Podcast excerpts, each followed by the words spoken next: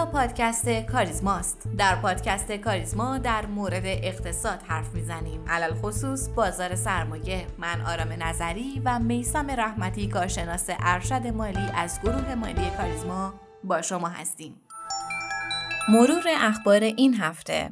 اولین خبر رو با صحبت‌ها و گمانه‌زنی‌های پیرامون مذاکرات وین و توافق برجام پی می‌گیریم. نماینده روسیه اعلام کرد که این مذاکرات به مدت دو نیم ماه متوقف مونده. علاوه بر این، گزارش جدید آژانس به شورای حکام هم باعث شد دستیابی به توافق دورتر از اونچه که تصور میشد به نظر بیاد و بنابر این نرخ دلار هم با افزایش همراه شد. دلار آمریکا در این هفته با شکست مقاومت خودش وارد کانال سی و یک هزار تومان شد و در حال حاضر با قیمت سی و یک هزار و صد و پنجاه تومان در بازار آزاد معامله میشه. شاید بشه گفت مهمترین خبر برای بازار سرمایه که در این هفته منتشر شد، حذف عوارض صادراتی بود که چند ماهی جنجال به پا کرده. در این خصوص دفتر صنایع معدنی وزارت سمت طی نامه‌ای به دفتر مقررات صادرات و واردات این وزارتخونه اعلام کرد که مهلت مصوبه عوارض صادراتی تا ابتدای خرداد هزار و چهارصد و یک بوده و بعد از این تاریخ اخذ عوارض توسط گمرک خلاف مصوبه ستاد تنظیم بازاره.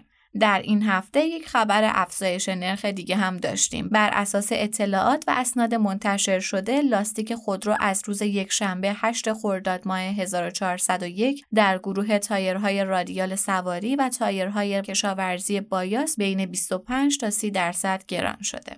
در هفته منتهی به پنج خرداد هزار و چهارصد و یک میانگین نرخ بهره بین بانکی برای ششمین هفته متوالی به شیب سودی خودش ادامه داده و با دو صدم درصد افزایش نسبت به هفته گذشته در محدوده بیست و پنج و نه صدم درصد قرار گرفت. این نرخ در اواسط مرداد ماه سال گذشته تا حدود هجده درصد هم کاهش یافته بود و مجدد روندی افزایشی در پیش گرفت. بانک مرکزی هم مثل هفته‌های گذشته سیاست کاهش منابع در دسترس بانک‌ها را دنبال کرده، به طوری که برآیند عملیات بازار باز حاکی از کاهش نه همت از منابع در دسترس بانک‌هاست. همچنین اولین مرحله از حراج اوراق دولتی در تاریخ سه خرداد ماه انجام شد و دولت موفق به فروش سه و سه دهم همت اوراق شد.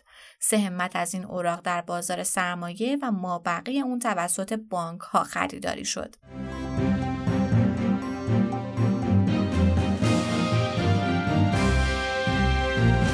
عرض سلام و احترام دارم خدمت شما شنوندگان و همراهان پادکست کاریزما. امروز چهارشنبه یازده خرداد هزار و چهارصد و یک و هفتاد و هفتمین اپیزود از پادکست کاریزما. من هم سلام عرض میکنم خدمت شنوندگان محترم کاریزما. امیدوارم که هفته بسیار خوبی رو پشت سر گذاشته باشید. خب بی‌وقفه بریم سراغ بازار. آقای رحمتی، این هفته شاهد اتفاق اذیت کننده‌ای تو بازار سرمایه بودیم. رشد شارپ دلار و اصلاح بازار موضوعیه که به شدت سهامداران بازار رو اذیت میکنه. شاخص کل هم دو درصدی افت رو تجربه کرده، ولی خب دلار به نزدیکترین حالت ممکنش به سقف قبلیش رسیده. بله، متاسفانه در وضعیتی قرار داریم که بازارها دوباره به حالت هیجانی قرار گرفتن. با توجه به اینکه خبرهای خوبی هم به هیچ عنوان از برجام به گوش نمیرسه، دلار به سمت سقف تاریخی خودش در حال حرکته. حذف ارز چهار هزار و دویست به صورت خیلی سریع و گسترش افزایش نرخ‌ها به تمام محصولات پایه‌ای اقتصاد باعث شده که انتظارات تورمی ایجاد شده بازارهای دارایی محور رو دوباره با رشد قیمتی همراه کنند. متاسفانه سیاستگزارم در وضعیت فعلی با سکوت خودش به این انتظارات تورمی دامن میزنه. وقتی همه تحلیلگران اعتقاد دارن وضعیت اقتصادی کشور در وضعیت بسیار حساسی قرار داره و دولت هم اعتقاد داره که کارهای پیش رو به عنوان جراحی اقتصادیه، بنابراین قطعاً باید با ابزارهای سیاستگزاری خودش جلوی این هیجان رو بگیره. اما اینکه چرا به این نقطه، یعنی سقف قیمتی در تمام بازارها رسیدیم، اگر به عقب نگاه کنیم واضح میشه برامون این موضوع. متاسفانه وضعیت نقدینگی کشور به هیچ عنوان وضعیت خوبی نداره. آمارها نشون میده که در حدود دو سال گذشته نقدینگی کشور صد درصد افزایش پیدا کرده و از حدود سه ممیز چهار میلیون میلیارد تومان به حدود شش ممیز نه میلیون میلیارد تومان رسیده و طی همین مدت ضریب فزاینده‌ای حدود هشت رو به خودش گرفته که خلاصه این جمله میشه افزایش شتاب تورم در دو سال گذشته. حالا که بازارها متوجه عدم توافق شدن، اونم حداقل در ظاهر، شاهد اینیم که کالاها با دلارهای بسیار بالا در حال معامله‌اند. به عنوان مثال قیمت سکه در حال حاضر حدود دوازده درصد حباب قیمتی رو داره تجربه میکنه. از این حباب قیمتی میتونیم دو تا نتیجه رو بگیریم. اول اینکه بازار سکه با هیجان مواجه شده و بالاتر از ارزش ذاتی خودش در حال معامله است و به تبع در آینده باید اصلاح انجام بده. یا میتونیم اینطور نگاه کنیم که دلار فعلی کم قیمت گذاری شده، به این دلیل که اگر قیمت فعلی سکه درست باشه دلار باید حدود سی و پنج هزار تومان باشه. حالا اگر با همین استراتژی ساده به تمام دارایی‌ها نگاه کنیم متوجه میشیم که کل دارایی‌ها بالای دلار سی و دو هزار تومان در حال معامله‌اند. در نتیجه اگر خبرهای خوبی از برجام به گوش نرسه قطعاً سقف دلار شکسته میشه. خب سوالی که اینجا مطرح میشه اینه که پس چرا بازار سرمایه واکنش نشون نمیده؟ دقیقاً منتظر همچین سوالی بودم. برای جواب این سوال چند نکته وجود داره. اول اینکه در اقتصاد ایران یه سری بازارها به صورت سنتی شناخته تر از بازار سرمایه، اونم در بین عموم مردم، مثل سکه و دلار. نکته دوم اینه که متاسفانه دولت با رشد اخیر دلار در بازار آزاد اجازه رشد به دلار نیمایی نمیده. الان فاصله دلار نیمایی با بازار آزاد به حدود بیست و هشت درصد رسیده که این فاصله متاسفانه باعث عدم اعتماد سرمایه‌گذار به بازار سرمایه میشه و از طرفی یه ریسک بزرگ برای شرکت‌های صادرات محور ایجاد میکنه. نکته سومی که وجود داره ریسک بالقوه‌ای که دولت بر روی شرکت‌ها ایجاد کرده. افزایش نرخ انرژی صنایع، افزایش دستمزدها بدون اجازه رشد درآمد، همه اینا باعث شده که بازار سرمایه فعلا پرریسک‌تر از بازارهای دیگه باشه. بنابراین بازار سرمایه فعلا به این رشد دلار واکنش نشون نمیده. خب تا کجا میتونه این موضوع ادامه پیدا کنه؟ شاید تنها وجه مثبت این موضوع اینه که بازار سرمایه نسبت به گذشته با فعالین حرفه‌ای‌تری برخورد داره و قطعاً نمیتونه این گپ ایجاد شده زیاد دوام بیاره. در صورتی که این سقف شکنی‌ها در بازارهای رقیب مثل سکه و دلار ثابت بمونه، قطعاً بازار سرمایه هم رشد میکنه. به نظرم در صورتی که دلار نیما شروع به رشد کنه میتونه روند بازار روونتر از گذشته ادامه پیدا کنه. بسیار هم عالی، امیدواریم که این اتفاق بیفته. آقای رحمتی، توی این اوضاع که انتظارات تورمی بالا رفته، آیا نکته‌ای هست که سرمایه‌گذاران ممکن باشه اون رو نبینن؟ به هر حال همیشه که شرایط کمی پیچیده میشه احتمال خطا کردن هم بالاتر میره. به قول معروف بوی سیاه همیشه در بازارهای مالی هستش. دو موضوع خیلی مهم وجود داره که میتونه تأثیر مستقیم روی انتظارات تورمی بذاره. اولیش که قطعاً اتفاقات برجامه. ما همیشه شاهد اتفاقات عجیب در مذاکرات بودیم و به نظرم بد نیست در تحلیلامون وزنی هم به انجام توافق بدیم، هرچند کم. اما عامل دوم نرخ بهره بانکیه. نرخ اوراق خزانه دولتی در این هفته به بالای بیست و یک درصد رسیده و شاید یکی از سیاست‌هایی که بانک مرکزی در روزهای هیجانی بگیره افزایش این نرخه که میتونه اوضاع رو کمی کنترل کنه و خب قطعاً این نرخ رقیب اصلی بازار سرمایه است.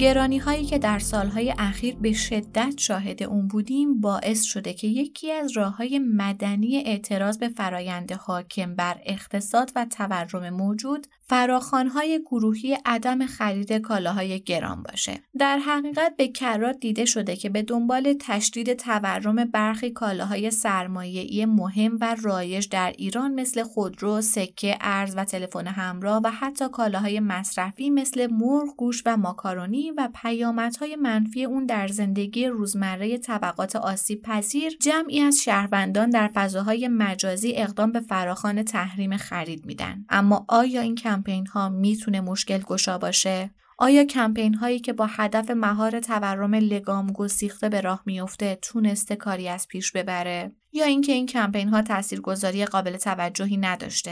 برای پاسخ به این سوالات در گفتگویی با سرکار خانم سارا سادات میران، مدرس و محقق دانش مالی رفتاری، به بررسی زوایای این موضوع پرداختیم. سلام خانم میران، خوش اومدید به این قسمت از پادکست ما. درود بر شما و درود بر اهالی خوب کاریزما. زنده باشید. خانم میران، ما این روزها خیلی میبینیم که مثلا کمپین های مختلفی شکل میگیره تو فضای مجازی بین مردم، نه به خرید مثلا تخم مرغ، نه به خرید نمیدونم مرغ، بوب گوجه، خیلی از این چیزا رو ما میبینیم. این کمپین هایی که به راه میفته و خیلی هم زیاد شده تو جامعه ما، اصلا نشونه چیه؟ چیو داره به ما نشون میده؟ چه آلارمی داره به ما میده؟ خب قبل از هر چیز ما مباحث رو بهتر ریشه یابی کنیم. اولین آلارمی که به من میده ایجاد نارضایتی عمومیه. یعنی یک عده زیادی از افراد نارض... نارضایتی دارن. و دومین آلارمی که به من میده عدم سواد اقتصادیه. یعنی عده زیادی که نارضایتی دارن بدون سواد با اولین گزینه و شاخه‌ای که به دستشون میرسه چنگ میزنن و میخوان این مسئله رو برطرف کنن و راه حل درست و غلط رو هم در واقعیت نمیدونن. بله، کاملا درسته. این کمپین هایی که میگم خیلی هم ما شاهدش هستیم و به راه میافتن یه چند صباحی و بعد دوباره حال ناپدید میشن، یه کمپین دیگه روی کار میاد. اینها یا تونسته تا الان تاثیرگذار باشه رو روند قیمت مثلا اجناس و نمیدونم حالا یه یه مثلا کالاهای مثل تخم مرغ، مرغ، چیزایی که ما خیلی میبینیم روزها؟ درسته. ما با توجه به اینکه توی بازار سرمایه کار میکنیم، میایم از جهات تکنیکالیستی نگاهش میکنیم. اگر بیام از لحاظ تکنیکالیستی نگاه کنم، باید برگردم یه ذره به عقب‌تر و ببینم این کمپین‌ها کجا به وجود اومده و چه تأثیری گذاشته. یکی از بولدترین و پررنگترین این کمپین‌ها کمپین نه به پراید سی میلیونی بود که توسط یکی از فوتبالیست‌ها هم راه اندازی شد. خب ببین فکر کنیم که این کمپین توسط این فوتبالیست راه اندازی شد. آیا اون فوتبالیست خودش پراید داشت؟ نکته اول. نکته دوم این که نه به خرید پراید سی میلیون تومانی. الان قیمت پراید چقدره؟ فکر میکنم بالای دویست میلیون تومان هست. خب خب حالا بریم ریشه یابی کنیم. وقتی من میگم نه به خرید پراید، چندین حالت و گزینه وجود داره. یک، یا من پراید دارم و دارم استفاده میکنم، در برنامه آیندم نیست که این پراید رو بخرم. دو، اصلا پولش رو ندارم، بهشم فکر نمیکنم. سه، ماشینای دیگه ای دارم یا اگرم بخوام خرید کنم پراید جزو گزینه‌های خریدم نیست. چهار، یک پولی رو الان من تونستم جمع جور کنم و در برنامه‌ام هست که پراید بخرم. خب این گزینه چهارم عده خیلی کمی از یک جامعه رو اگر بخوایم بیایم تقسیم بندی کنیم به صد تقسیم کنیم، که البته این عدد اصلا عددی نیست که آماری باشه، فقط از لحاظ تصوری بخوایم این کارو بکنیم، بیست و پنج درصد ده درصد مردم هستن که میخوان الان پولشون آماده است تو جیبشون، تو بانکشون، میخوان برن همین الان این پراید سی میلیونی رو بخرن. نه به کم... کمپین که میاد نمیخرن. حالا همین افراد به دو گروه تقسیم میشن: عده‌ای که وفادارند به این کمپین و معتقدند که اگر من نخرم فردا ارزان‌تر میشه، عده‌ای که نه، اقتصاد رو میدونن، ریسک سیستماتیک و غیر سیستماتیک رو میدونن و میدونن که این کالاها کالاهایی هستن که جزو ریسک‌های سیستماتیک محسوب میشن. ریسک سیستماتیک یک کلی از بازار رو در جریان میگیره، غیر قابل حذف و غیر قابل پیش بینیه. پس فردی که اقتصاد رو میدونه به این روند وفادار نیست و میگه که من الان امروز این پول رو دارم. با توجه به اینکه ما در یک جامعه دچار تورم زندگی میکنیم، پول امروزمون ارزشش پایینتر از پول فرداست، پول دیروز ارزشش پایینتر از پول امروز ماست. پس با توجه به جامعه تورمی که ما داریم توش زندگی میکنیم، فردی که اقتصاد رو خونده و از این تورم آگاهه، به این چنین کمپینی وفادار نیست. حالا تقسیم بندی کردیم، میدونیم که درصد خیلی کمی هستن که الان میخوان این پراید رو بخرن. تازه این درصد خیلی کم هم دو قسمت میشن: یه عده‌شون وفادارن، یه عده‌شون وفادار نیستن. بریم سراغ مواد غذایی. همین ماکارونی که این اخیراً کمپین به وجود اومد و این اتفاقات افتاد. چه اتفاقی افتاد؟ اول اتفاقی که افتاد ما شنیدیم، دیدیم و من توی فروشگاه‌ها وقتی که برای خرید رفتم و دوست داشتم که از نزدیک این جریان رو ببینم، دیدم که کسی که تولید کننده ماکارونی هست، ماکارونی‌هایی رو که توی فروشگاه‌ها بوده جمع‌آوری کرده. پس این کمپین وقتی موفق تر خواهد بود که بازم کالا رو تقسیم بندی کنیم. یه سری این کالا ممکنه طلا باشه، خب این طلا هرگز خراب نمیشه، کسی که بخواد احتکارش کنه میتونه سالها احتکارش کنه. مواد غذایی باشه، مواد غذایی هم به دو دسته تقسیم میشن. یکی میتونه ماکارونی باشه با تاریخ انقضای بالاتر، یکی میتونه مرغ و تخم مرغ و جوجه جوجه باشه که با تاریخ انقضای پایینتر هست. خب بیاین فرض کنیم که اولین اتفاقی که میفته وقتی همچین کمپینی به وجود میاد، تو ذهنمون به این فکر کنیم که چه کسی بیشترین آسیب و ضرر رو میبینه. اولین آسیب و ضرر رو من میبینم و دومین آسیب و ضرر رو همسایه من میبینه. پس از اینکه من و همسایگانم بخوایم این آسیب و ضرر رو ببینیم اجتناب باید بکنیم. چرا من این آسیب رو میبینم؟ فرض کنیم که کارخانه ماکارونی میخواد محصولاتشون گرونتر کنه و مردم هم همچین کمپینی راه اندازی کردن. اتفاقا هم همه ماکارونی میخورن، توی رژیم غذایی همه ایرانی ها ماکارونی هست. و نکته بعد این که همه هم معتادن، اصلا اون افرادی رو که در چنین کمپین هایی رو نه میبینن نه میشنون نه بهش اعتقاد دارن و کار ندارن. فکر کنیم همه هم متحدانه ماکارونی نمیخورن، چه اتفاقی میفته؟ بیاین فکر کنیم که من قبل از گرونی ماکارونی یک جعبه ماکارونی خریدم. آیا من نوعی ما به شخصه حاضرین بریم این جعبه رو بذاریم توی فروشگاه با همون قیمتی که خریدیم؟ حالا خوشبینانه تر این که با قیمت ارزون تر، یا نه با همون قیمتی که خریدیم این جعبه رو بذاریم توی فروشگاه برای کسی که مثلا به این ماکارونی احساس میکنیم که جزء غذای روزانشه و بهتره که اینو داشته باشه؟ نه، هیچ کدوم از ما تقریبا این کار رو نمی کنیم. به خاطر مصلحت و منفعت اقتصادی مونه این کار رو نمی کنیم. این کار عجیب و غیر اخلاقی هم نیست، منفعت اقتصادی افراده. حالا اتفاقی که میفته اینه که خیلی خب کارخونه ماکارونی کسی ازش ماکارونی نمیخره. اتفاقی که میفته اینه که ماکارونی رو نمیاد ارزان‌تر بیرون بفروشه.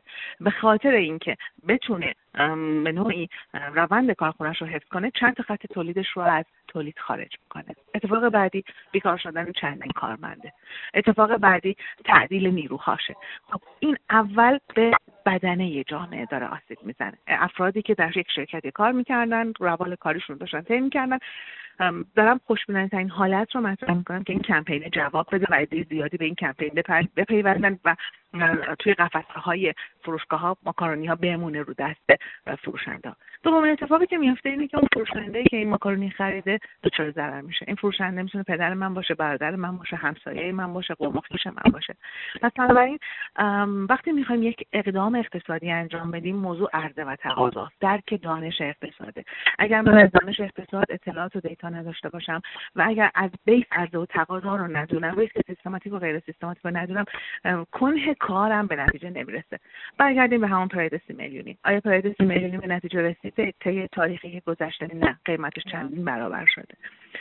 و به نوعی به یک شعر مولانا اشاره کنم، ما برای وصل کردن آمدیم نه برای فقر کردن آمدیم. ما آمدیم که اوضاع رو بهتر کنیم، نه نیومدیم که فقرا فقیرتر بشن و به نوعی ثروتمندان ثروتمندتر بشن.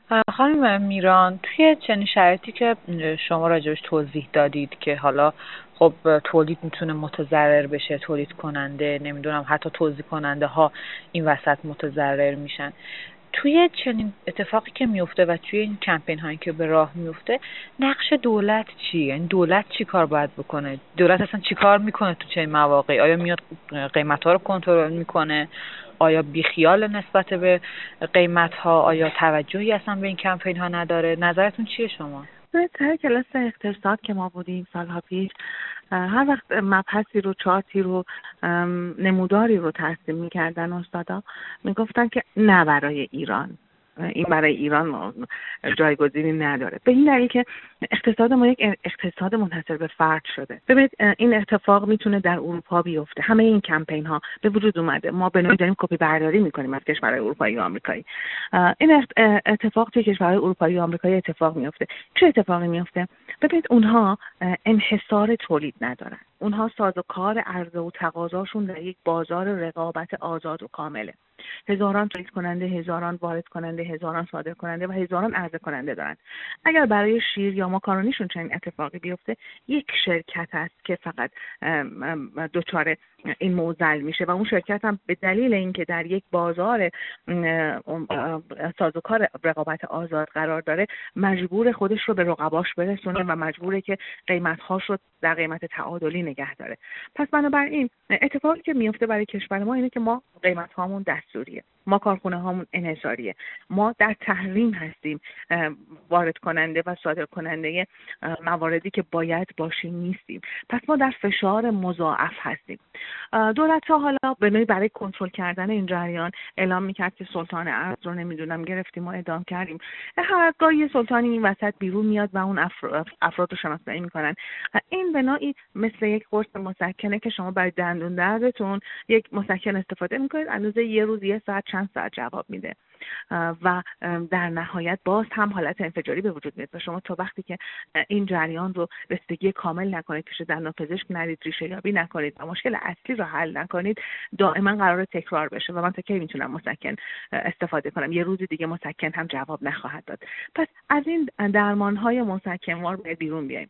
ببینید معضل‌های بزرگی وجود داره که یکیش تحریمه، یکیش تولید انحصاریه، یکیش عدم واردات و صادراته. من اگر به ماکارونی بگم نه، اگر به شیر و پنیر بگم نه، اگر به پراید بگم نه، جایگزین بعدیم چیه؟ چه جایگزینی دارم در این بازار که بتونم ماکارونی که اومدم از فلان مارک و آرم نخریدم برم سراغ اون یکی و این ماکارونی هم اتفاقا نیاد همه محصولات رو جمع کنه که بخواد به قیمتی گرونتر به مردم عرضه کنه. پس بنابراین راهکار نه به خریدن، بازم میگم بستگی داره. شما میبینی یه محصولی مثل تن ماهی دو سال باقی میمونه، مثل ماکارونی دو سال تاریخ انقضا داره، یه چیزی مثل مرغ نه.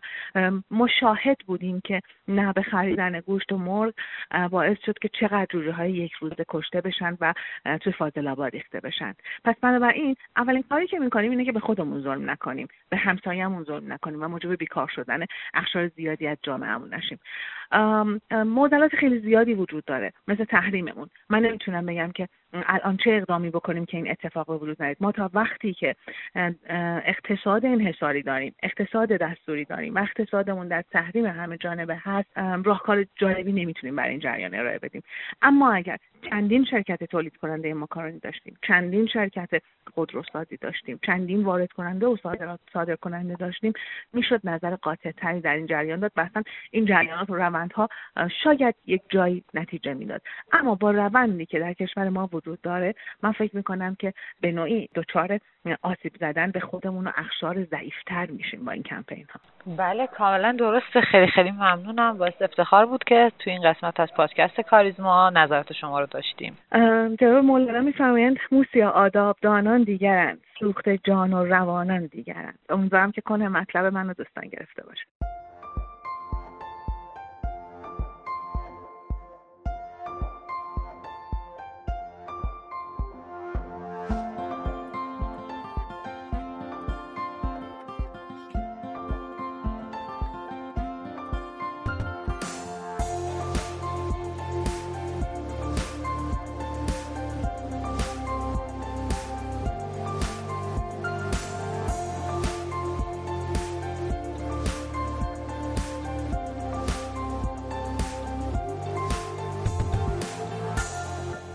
در عصر جدید، تحلیل و نگارش تاریخ نظام‌های اقتصادی تحت عناوین متعدد و با به خدمت گرفتن روش‌شناسی‌ها و نظریه‌های مختلف صورت می‌گیرد. عناوینی مثل تاریخ اقتصادی قدیم، تاریخ اقتصادی جدید، اقتصاد سیاسی تاریخی و غیره. بنابراین اقتصاد و تاریخ همیشه در کنار هم بودند. اما پیوند دادن این دو موضوع، یا به طور دقیق‌تر و صحیح‌تر کشف پیوند این دو موضوع، از ابتدا به این شکل نبوده. اقتصاد و تاریخ به یک فرد خیلی مدیونه، فردی که مشتاق موشکافی در تاریخ با دیدگاه اقتصادی بود. کارلو چیپولای ایتالیایی فردی بود که با بررسی‌های موشکافانه خودش در دل تاریخ با دیدی اقتصادی تونست یافته‌هایی داشته باشه که مسیر آیندگان رو که ما باشیم و حتی بدتر از ما رو روشن کنه. کارلو چیپولا در ماه آگوست سال هزار و نهصد و بیست و دو در شهری کوچک در نزدیکی میلان به اسم پاویا به دنیا آمد. این شهر کوچیک یکی از قدیمی ترین و معروف ترین دانشگاه های دنیا رو داره و به همین دلیل هم معروف به شهر دانشگاهیه. دانشگاه پاویا عنوان هفدهمین دانشگاه قدیمی جهان رو در اختیار داره و همین کافیه تا کسانی که توی این شهر بزرگ میشن به نشانه قدرشناسی از چنین موهبتی راه تحصیل رو در پیش بگیرن. کارلو چیپولا هم مثل هر بچه‌ای توی این شهر کوچیک راه تحصیلات عالیه رو در پی گرفت و به دانشگاه پاویا رفت. توی این دانشگاه با فرانسو برولاندی متخصص تاریخ اقتصاد قرون وسطا آشنا شد و همین سرآغازی بود بر مسیر جذاب چیپولا و همین سرآغاز مسیر جذاب چیپولا بود. کارلو تو این دانشگاه مدرک کارشناسی اقتصاد خودش رو گرفت ولی یک موضوع رو خوب میدونست. فردی که میخواد تاریخ رو ورق بزنه باید سفر کنه. به این ترتیب کارلو در پاویا نموند و به دنبال علایق و دغدغه‌هاش راهی دانشگاه پاریس و بعد از اون هم مدرسه اقتصاد لندن شد تا به شکل جدی‌تر هزار توی تاریخ اقتصاد رو موشکافی کنه. چیپولا علاوه بر اینکه علاقه به تحقیق داشت، از همون اوایل تجربه هاش رو ثبت می‌کرد و یکی از رسالت‌های خودش رو ارائه یافته‌هاش به افراد علاقه‌مند می‌دونست. و خب چه مسیری بهتر از تدریس؟ اراده و پشتکار چیپولا برای تدریس باعث شد تا اولین کار رسمی اون در زمینه تاریخ اقتصاد با تدریس در دانشگاه کاتانیا که شهری تو ناحیه سیسیل ایتالیاست رقم بخوره. در اون زمان چیپولا بیست و هفت ساله بود و در واقع تدریس در دانشگاه کاتانیا اولین ایستگاه حرفه‌ای اون به حساب می اومد. اون تقریباً تمام دانشگاه‌های مهم کشورش رو فتح کرد و در ونیز، تورین، پاویا، پیزا و فیزوله در فلورانس به تدریس تاریخ اقتصاد پرداخت. چیپولا با تمام پژوهش‌هایی که داشت تونست در سال هزار و نهصد و پنجاه و نه به مقام استاد تمامی در دانشگاه کالیفرنیا برسه که جایگاه بسیار بالا و قابل توجهیه. چیپولا پژوهش‌های بسیار زیادی تو حوزه اقتصاد انجام داد ولی یکی از این پژوهش‌ها خیلی معروف شد. رساله‌ای با عنوان قوانین اساسی حماقت انسانی. توی این رساله کارلو چیپولا به بررسی موضوع جنجالی حماقت میپردازه. توی این رساله افراد کودن و ابله به عنوان گروهی در نظر گرفته شدند که قدرتی به مراتب بیشتر از سازمان‌ها و حتی مافیا و مجمع‌های نظامی یا صنعتی دارند.